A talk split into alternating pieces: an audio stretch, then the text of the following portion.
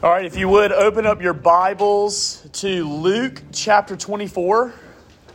Luke chapter 24. Yes, we are doing a sermon series on Jesus in the Old Testament, but we're starting in the book of Luke because in the book of Luke, Jesus is the one who shows us how to read the Old Testament.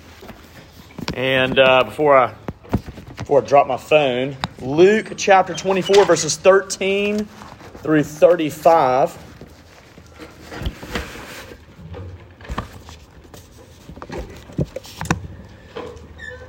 This is the reading of the word of the Lord.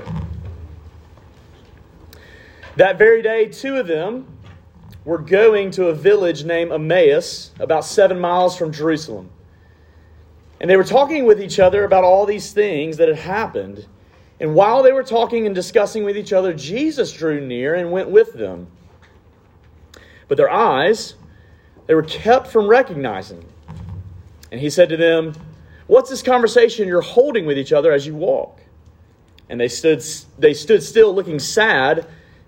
And then one of them, named Cleopas, answered him, Are you the only visitor to Jerusalem who does not know the things that have happened there in these days? And Jesus said to them, What things? And they said to him, Concerning Jesus of Nazareth a man who was a prophet, mighty in deed and word before the Lord and all the people, and how our chief priests and rulers delivered him up to be condemned to death and crucified him. But we had hoped that he was going to be the one to redeem Israel. Yes, and besides all this, it's now the third day since these things happened.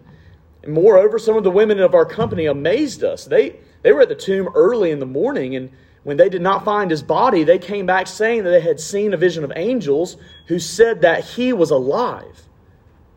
Some of those who were with us went to the tomb and, and they found it just as the woman had said.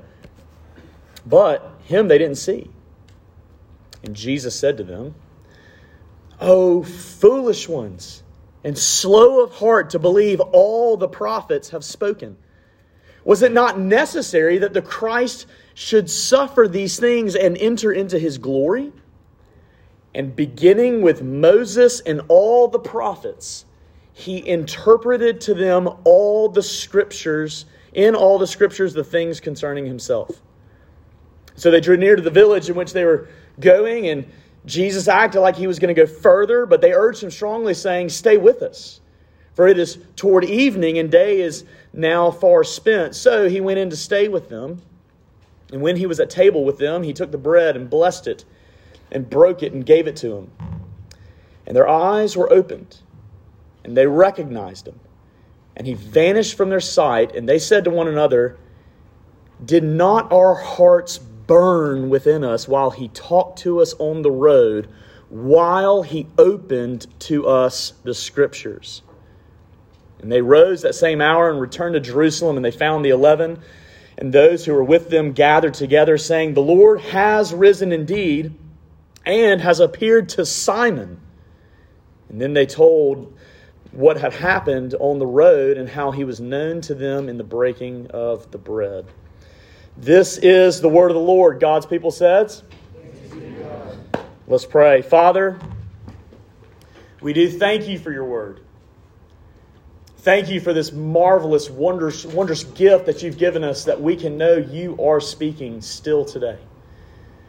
And you've been speaking these words for quite a long time, and yet, what power they have, how applicable they are to us, how relevant they are to us today. And we're asking that, yes, your word is alive, but we need to be made alive to hear it. So, would you give us those ears? And would you let the word work on our hearts to till up that soil and to plant the good seed of the gospel so that we might bear fruit? Holy Spirit, do that work because only you can do it. We ask all this, Lord Jesus, in your name. Amen. We love in our culture today, in our society today, we love New Year's resolutions, don't we? How many of you have started some New Year's resolutions? Uh, I'm not going to look at anyone, but maybe your mom told you that your New Year's resolution should be that you need to find a girlfriend. Um, oh, um, no, I'm just kidding. Uh, now, New Year's resolutions says something about our culture today, right? New Year's resolutions and how, how zealous we are to set them, it says something about our culture today. What does it say? Well, it says this when we look at our lives, we realize things are not as good as they could be. And ultimately, what we do is when we look at our lives and we say, well, I could get better at this, we're saying, well, then I really need to buckle down and do it. And then once I do it, things will be right. Maybe some of your New Year's resolutions have been things like, well, I'm going to I'm going to really get in the weight room this year, or I'm going to really get my classes together, or I'm going to be really organized and very productive. Or, for many Christians, I'm really going to do well in my spiritual disciplines and especially reading Scripture. We love to make New Year's resolutions, and they're not necessarily bad, but it just does show us this that we long for change. But here's one of the things that Jesus is saying here is that actually it's not necessarily just new year, new me, but truly it is new ears, new me. New ears, new me. Because if you have the ears to hear what Jesus Christ is saying here, it will absolutely radically change who you are and how you will live. What Jesus is doing here as he's on the road with these travelers is that he's showing them how to properly read the Old Testament. The Old Testament, by the way, was the only Bible they had during that time. And Jesus is showing them that the entire Old Testament is about me. And when you have those new ears, it'll make a new you. Go back to verse 13. Three things we see here.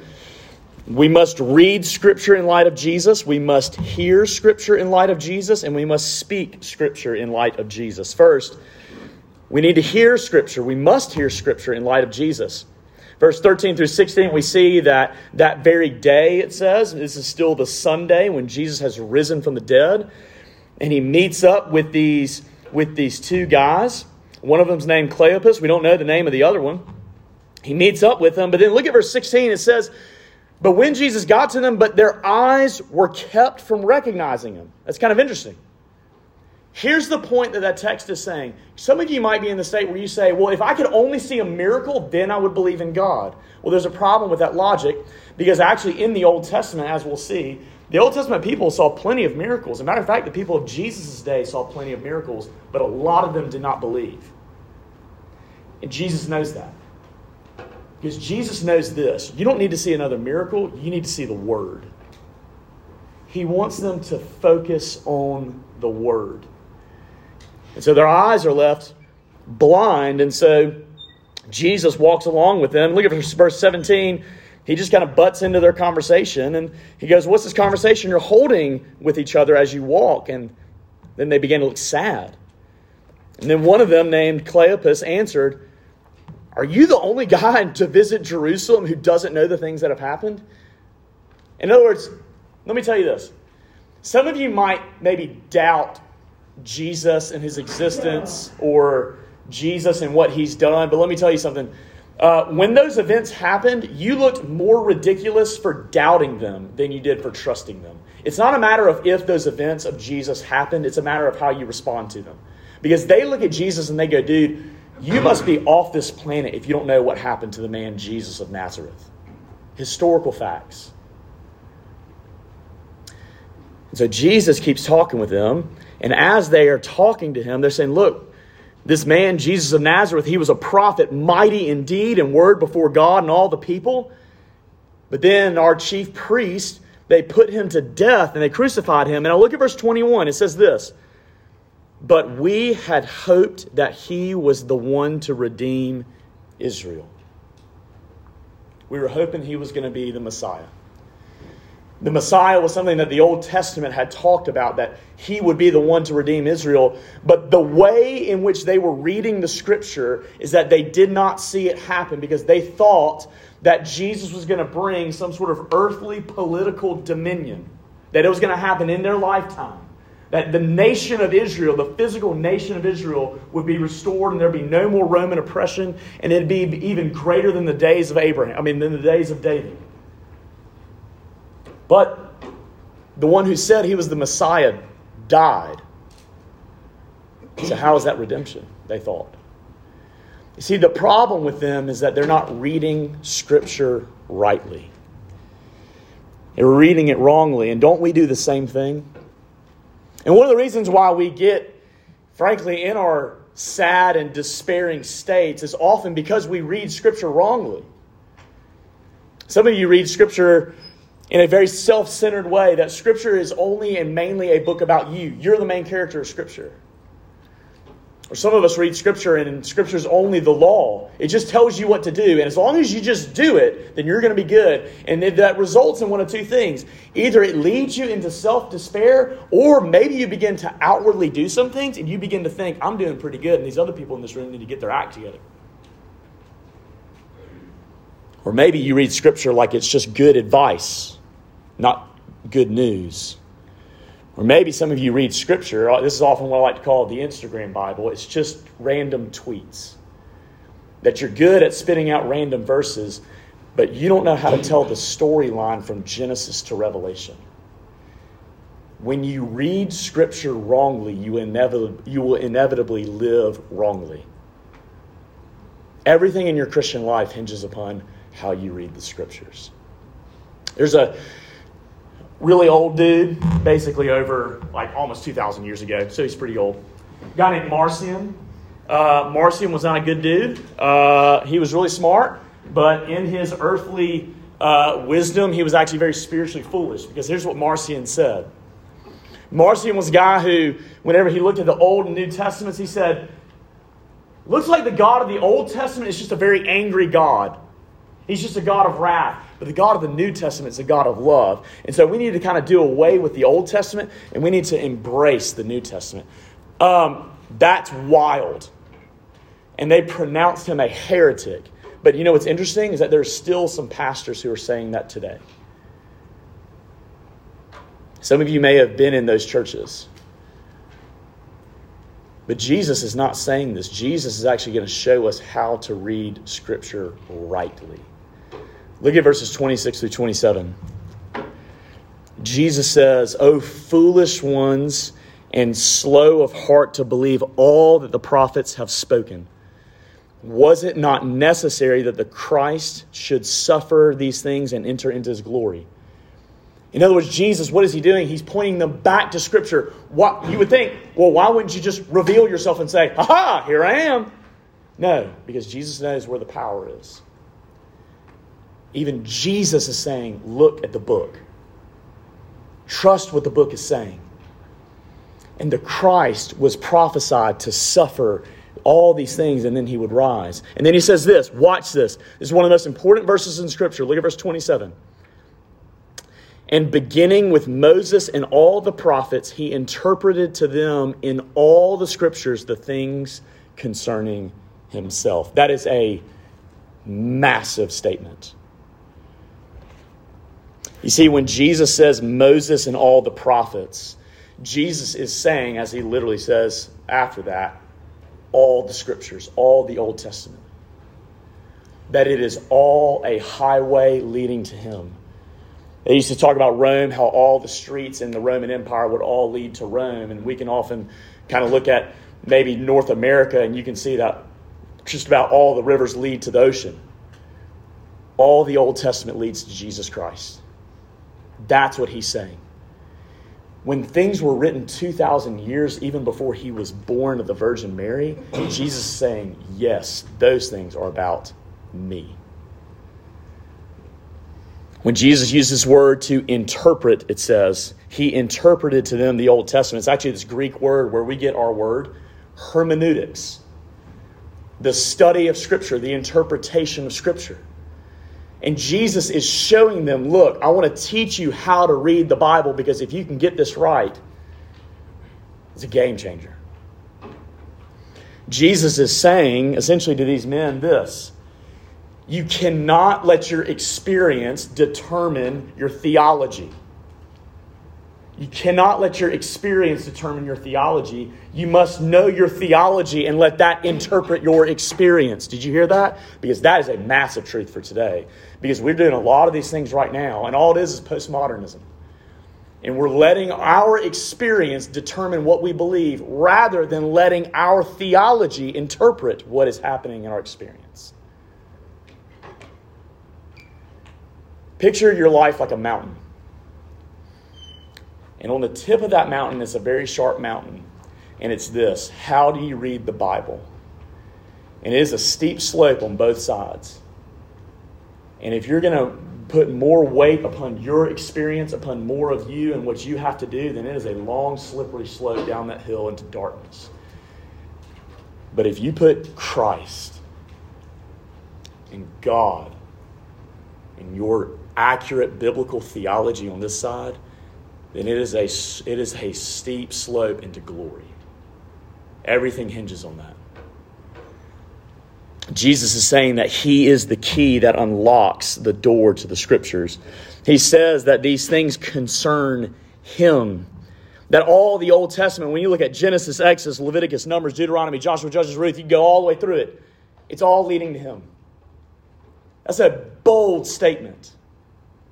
He is saying, look, when you look at Abraham, it's leading to me. When you look at David, it's leading to me. When you look at Jonah, leading to me. When you look at Zechariah, it's leading to me.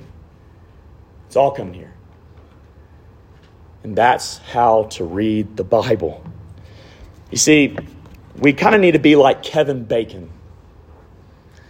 Whenever Kevin Bacon, who is the star actor of the classic movie Footloose, whenever he shows up to a wedding, he will pay off the wedding reception DJ to not play the Footloose song.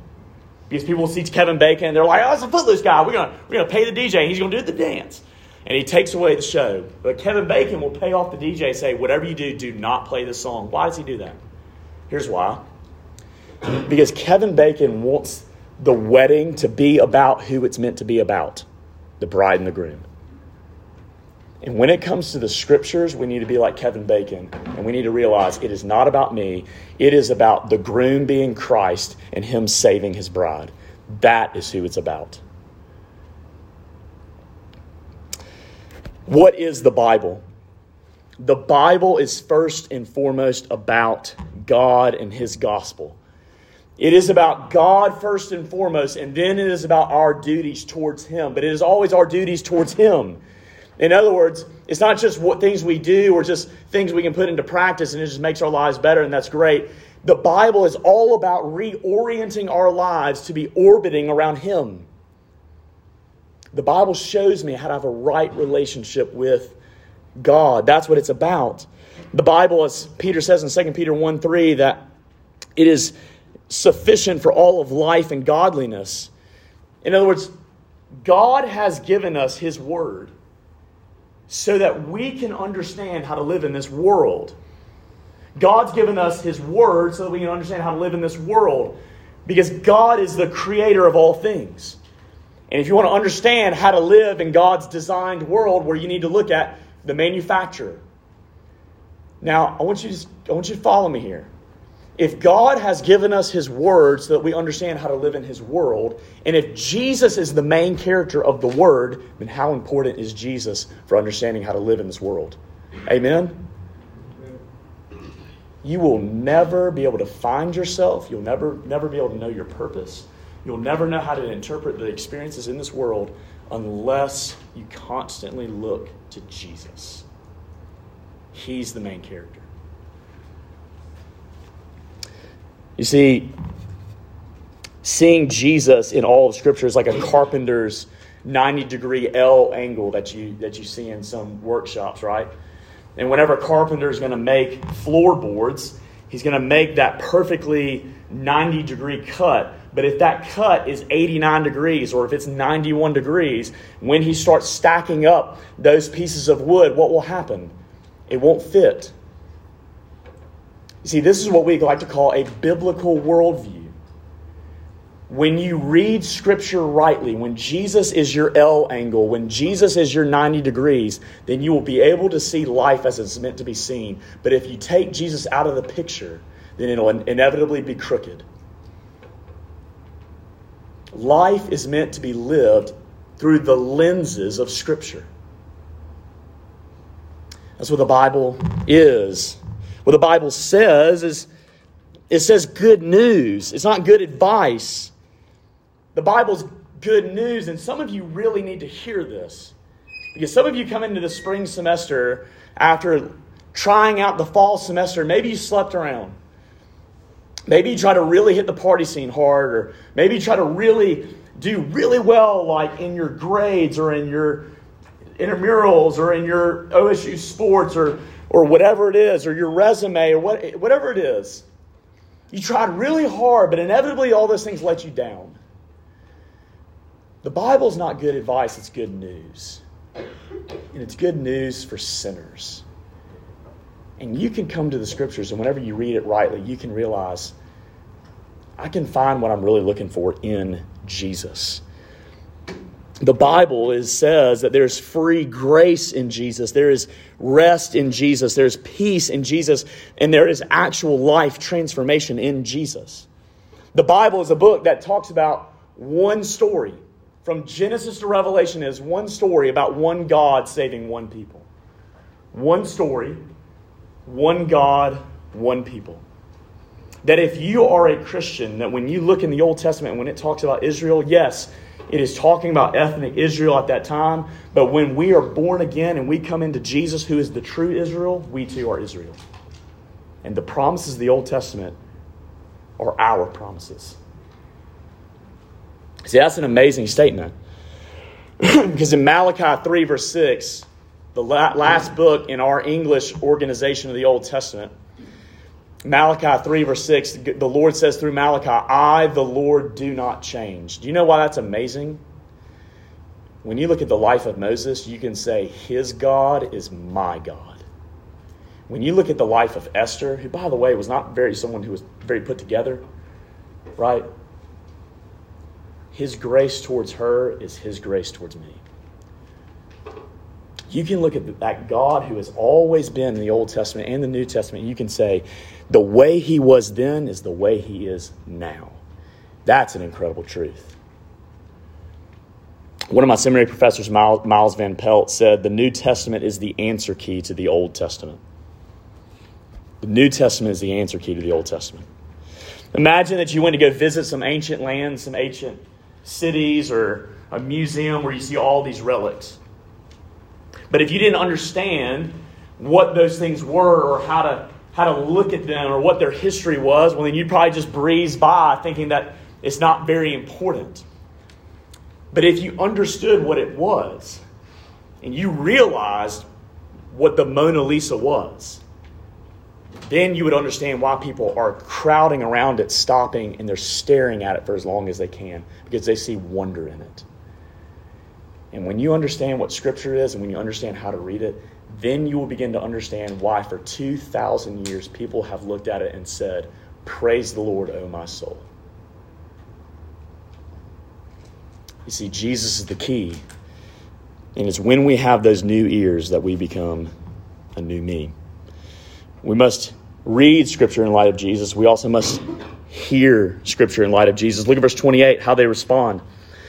So they drew near to the village. They kept going to Emmaus, to which they were, they were going. And it's funny. Sometimes Jesus is really funny. Uh, he acted as if he was going further. But they urged him strongly, saying, Stay with us, for it is toward evening, and the day is now far spent. I mean, I'd probably say the same thing too if I just went through the greatest Bible study or the greatest sermon the world has ever heard.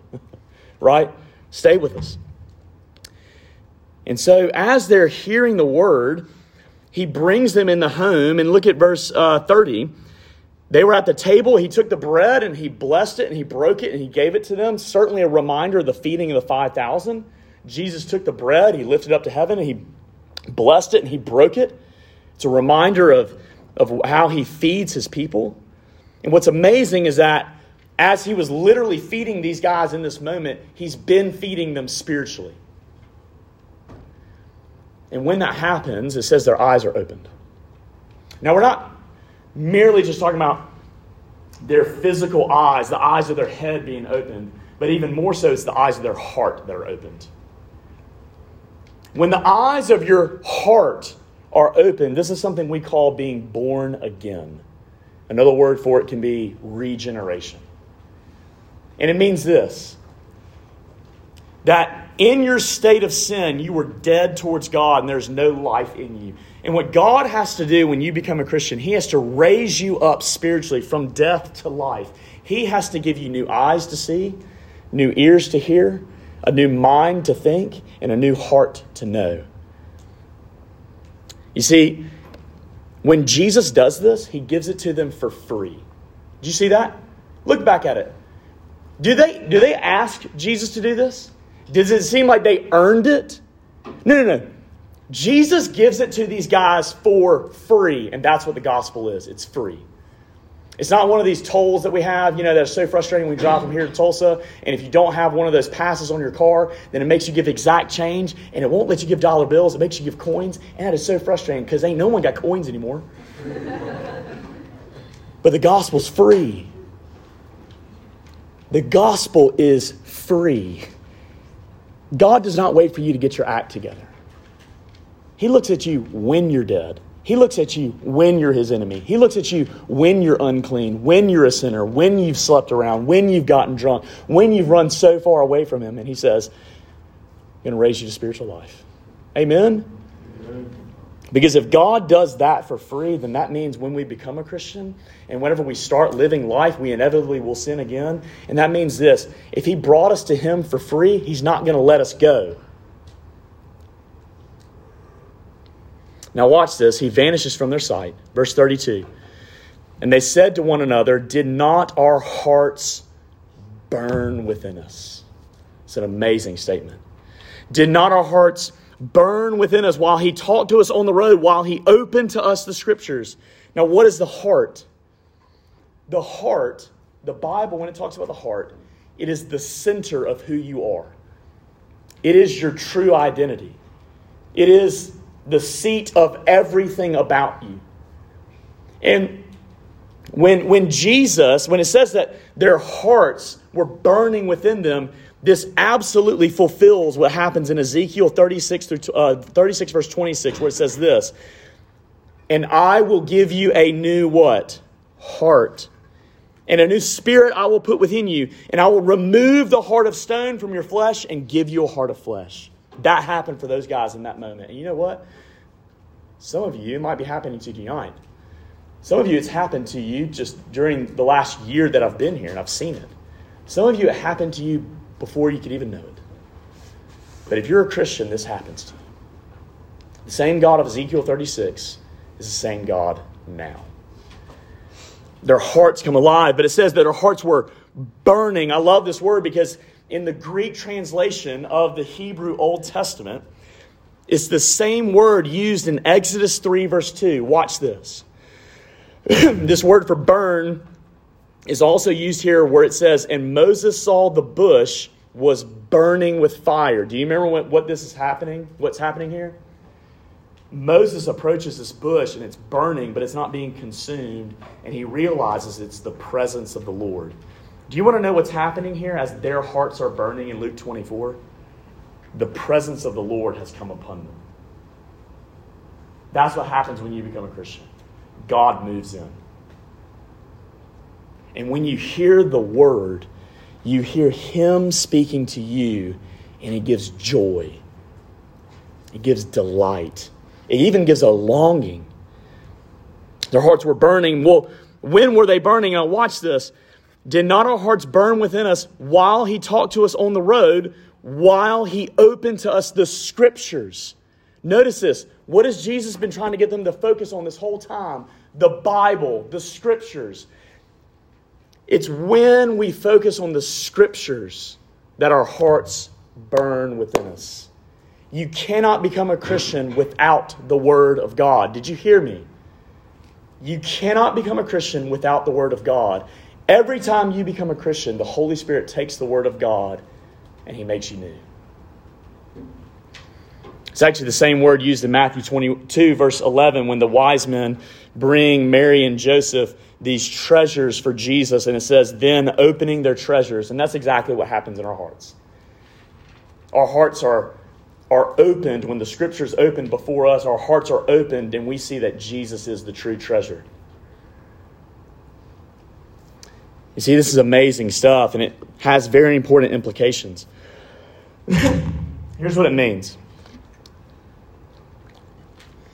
In RUF, we have a massive core principle of Scripture. The role of Scripture is massively important. It is foundational to your life and this ministry. We preach the Scriptures, we teach the Scriptures. We evangelize with the Scriptures. We counsel with the Scriptures. We disciple with the Scriptures. We do everything through and with the Scriptures. Because that is God's power. That is God speaking. You see, the role of Scripture for us is so huge, and this is what, what we call something that's called a means of grace. A means of grace. Grace is given to us through the Scriptures. It's the grace of Christ to help us grow in Christ, and it comes through the Scriptures. Listen what Martin Luther says God is everywhere. However, he does not want you to reach out for him everywhere, but only in the Word. Reach out for the word and you will grasp him rightly. Otherwise, you are tempting God and setting up idolatry. That is why he has established a certain method for us. This teaches us how and where we are to look for him and find him, mainly in his word. We are people who look at the book. That's who we are. That's who Christians have always been. And that means this we have a great need for biblical preaching. It's the reason why I preach on, excuse me, on Wednesday nights. We need preaching. Matter of fact, Scripture talks about how preaching is the main way in which we grow in the faith.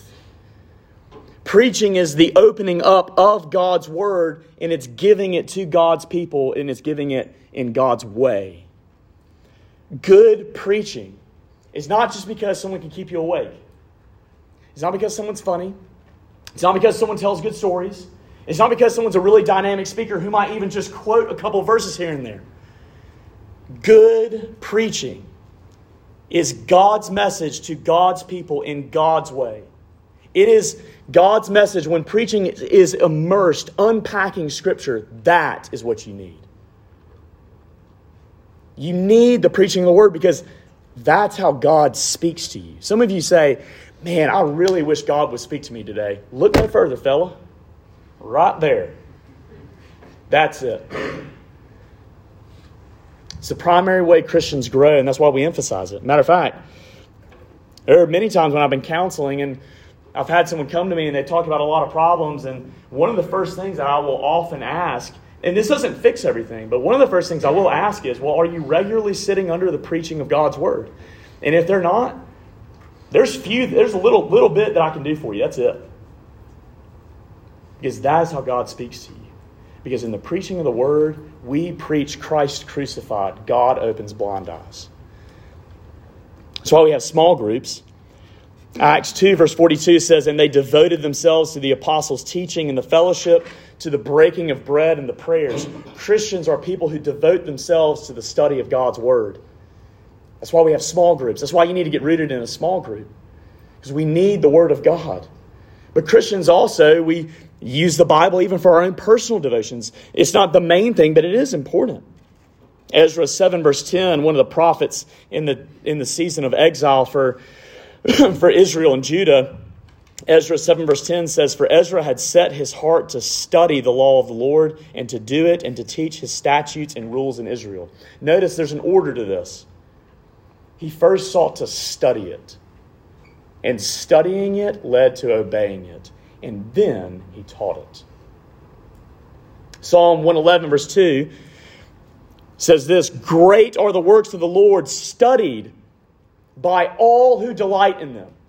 Let's reverse that. When we don't study the word of the Lord, it shows we don't really delight in his works. Don't take that legalistically. But it is showing this. It's like when I love my wife. What do I do? I spend time with her because I love her. When I know the love of the Lord and I want to love the, the Lord, I want to see him. I want to see my Savior. But as some authors greatly remind us, listen to this certainly personal time in the Word and personal prayer, among other things, they're wonderful. But these things are viewed as a supplement to the believer's participation in the corporate life of the body. If you're doing great in your personal devotions throughout the week, but you're staying up late at night and you don't go to church on Sunday morning, there's a problem in your life. If you can do all these other things and you can make Sunday this massive, incredibly productive uh, Sunday fun day or Sunday productive day where you get all your homework done, but you just never meditate upon the preaching of the word, there's a problem. There's a reason why we have preaching on Sunday and in the midweek because we need it over and over again because that's how God speaks to you. Go look at Romans 10. The University of Penn, excuse me, not Pennsylvania, but the University of Penn they made national news in 2013 2014 after six students had committed suicide during a 13th month a 13 month period and so the university decided to do some studies on how this had happened one author says this their final report cited something called Penn face Penn face is defined as the practice of acting happy and self assured even when you're sad and stressed. Don't be mistaken, there is an OSU face on this campus. Because you look at your life and you say, I must be a perfect student. I must be great at intramurals. I must be great at my sports, great in my club, and I must have a perfect social life, and I better look good doing it the whole time. And some of you are dying inside. It Keeps going. Penn face derives from the perception that one has to be perfect in every academic, co curricular, and social endeavor. And after Penn released its report, the New York Times followed up with an undergraduate named Kathryn DeWitt. And she recalled a moment when she was very upset after scoring in the 60s on a calculus test. The 60s. Your boy scored a lot lower on some calculus tests. She scored in the 60s. And she said, quote, before that, I had a picture of my future, and as that deteriorated because of that one exam, she confessed to the journalists, uh, I stopped imagining another future. Matter of fact, she would go on to say that she contemplated suicide after she saw a friend do it. Some of you have been there and are there because there is an OSU face on this campus. What does that have to do with hearing the word? Everything. Because when you hear the word, the word is not looking at you saying, put on the OSU face and keep it on. The word is telling you this this ain't no masquerade. Take it off. You're never going to be enough, but Jesus Christ is enough for you. Amen? Amen? Jesus Christ is enough for you in your failures and your successes. He is who you can put on. And it's when you see the Bible that way, when you hear the Bible that way, when you have those new ears, it'll be a new you. Lastly, quickly, look at verse 33 through 35. They rose the same hour and they returned to Jerusalem. This is a 14 mile trip. It's a lot longer than I can walk right now. And they found the other 11 disciples and those who were with them, and, and they were saying, The Lord has indeed risen Notice how confident they were that the Lord has risen because of the scriptures. And he's appeared to Simon. And then they began to tell them more. And this is what it shows. This text shows us that we must not only read Scripture in light of Jesus, we must not only hear Scripture in light of Jesus, we must speak Scripture in light of Jesus. RUF, we have a goal that we want to be an evangelistic people. And I hope and I pray that not only will all of us in here be evangelists, because everywhere we go, we're evangelists, but I hope and pray that some of you will become missionaries. Even if you go to a place where we might not be, ever be able to mention your name or where you are. And the Lord might be calling you there. But as Isaiah says, blessed are those feet. Blessed are the feet who bring good news to those people. And as one of my seminary professors used to say, when we live the Christian life, we evangelize to people across the street and around the world. We speak Christ crucified, and God opens blind eyes. We do Christ centered evangelism. We have Christ centered testimonies. We do Christ centered apologetics. We do Christ centered preaching. We do Christ centered teaching. We do Christ centered grace. Not, here's five steps to get your life in order. Here's 10 ways so that you can have a great relationship. Here's 12 ways where you can get your, really get your life together and look good on Instagram while doing it. We say, look, you're tore up from the floor up. But Jesus Christ is enough for you. We are constantly pointing people to Him. We speak to everyone around us.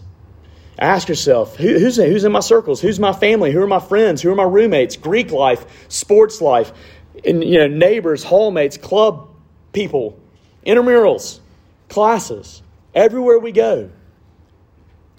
Who are the people there? Invite them. One of the best things you can do is just simply say, This is what one of the disciples did. I don't know all the answers, just come and see. One of the best things you can do is just look at one of your neighbors and just say, Just come to Wednesday night, just come to Sunday morning, just come and see. Because we preach Christ, and He opens blind eyes. You see, we need to be prayerful as we do this. We must be a people, we must be a ministry that prays. Prayer is like a deep sea fisherman's fish gaff. I grew up going deep sea fishing, and whenever you get a big fish, you cannot just pull it in the boat. You need a, a gaff, which is this long pole with a very sharp hook on the end. And when that fish is brought up by the boat, you gaff it so that you can bring it into the boat safely. Prayer is our spiritual gaff. You cannot fish for God's people without prayer. You'll never be able to bring them in. We must be a praying people. When in doubt, pray. And be surprised at what God's going to do. Matter of fact, don't be surprised because He does it all the time. When the evangelist John Wesley was returning home from a service one night, he was robbed, and the thief, when he was walking away from John Wesley after taking almost everything that he had, even though he just had a little bit of money and some Christian books. Y'all might know someone like this. Um, the surprised robber heard John Wesley say, Wait, I have something else to give to you. I don't know if I'd do that.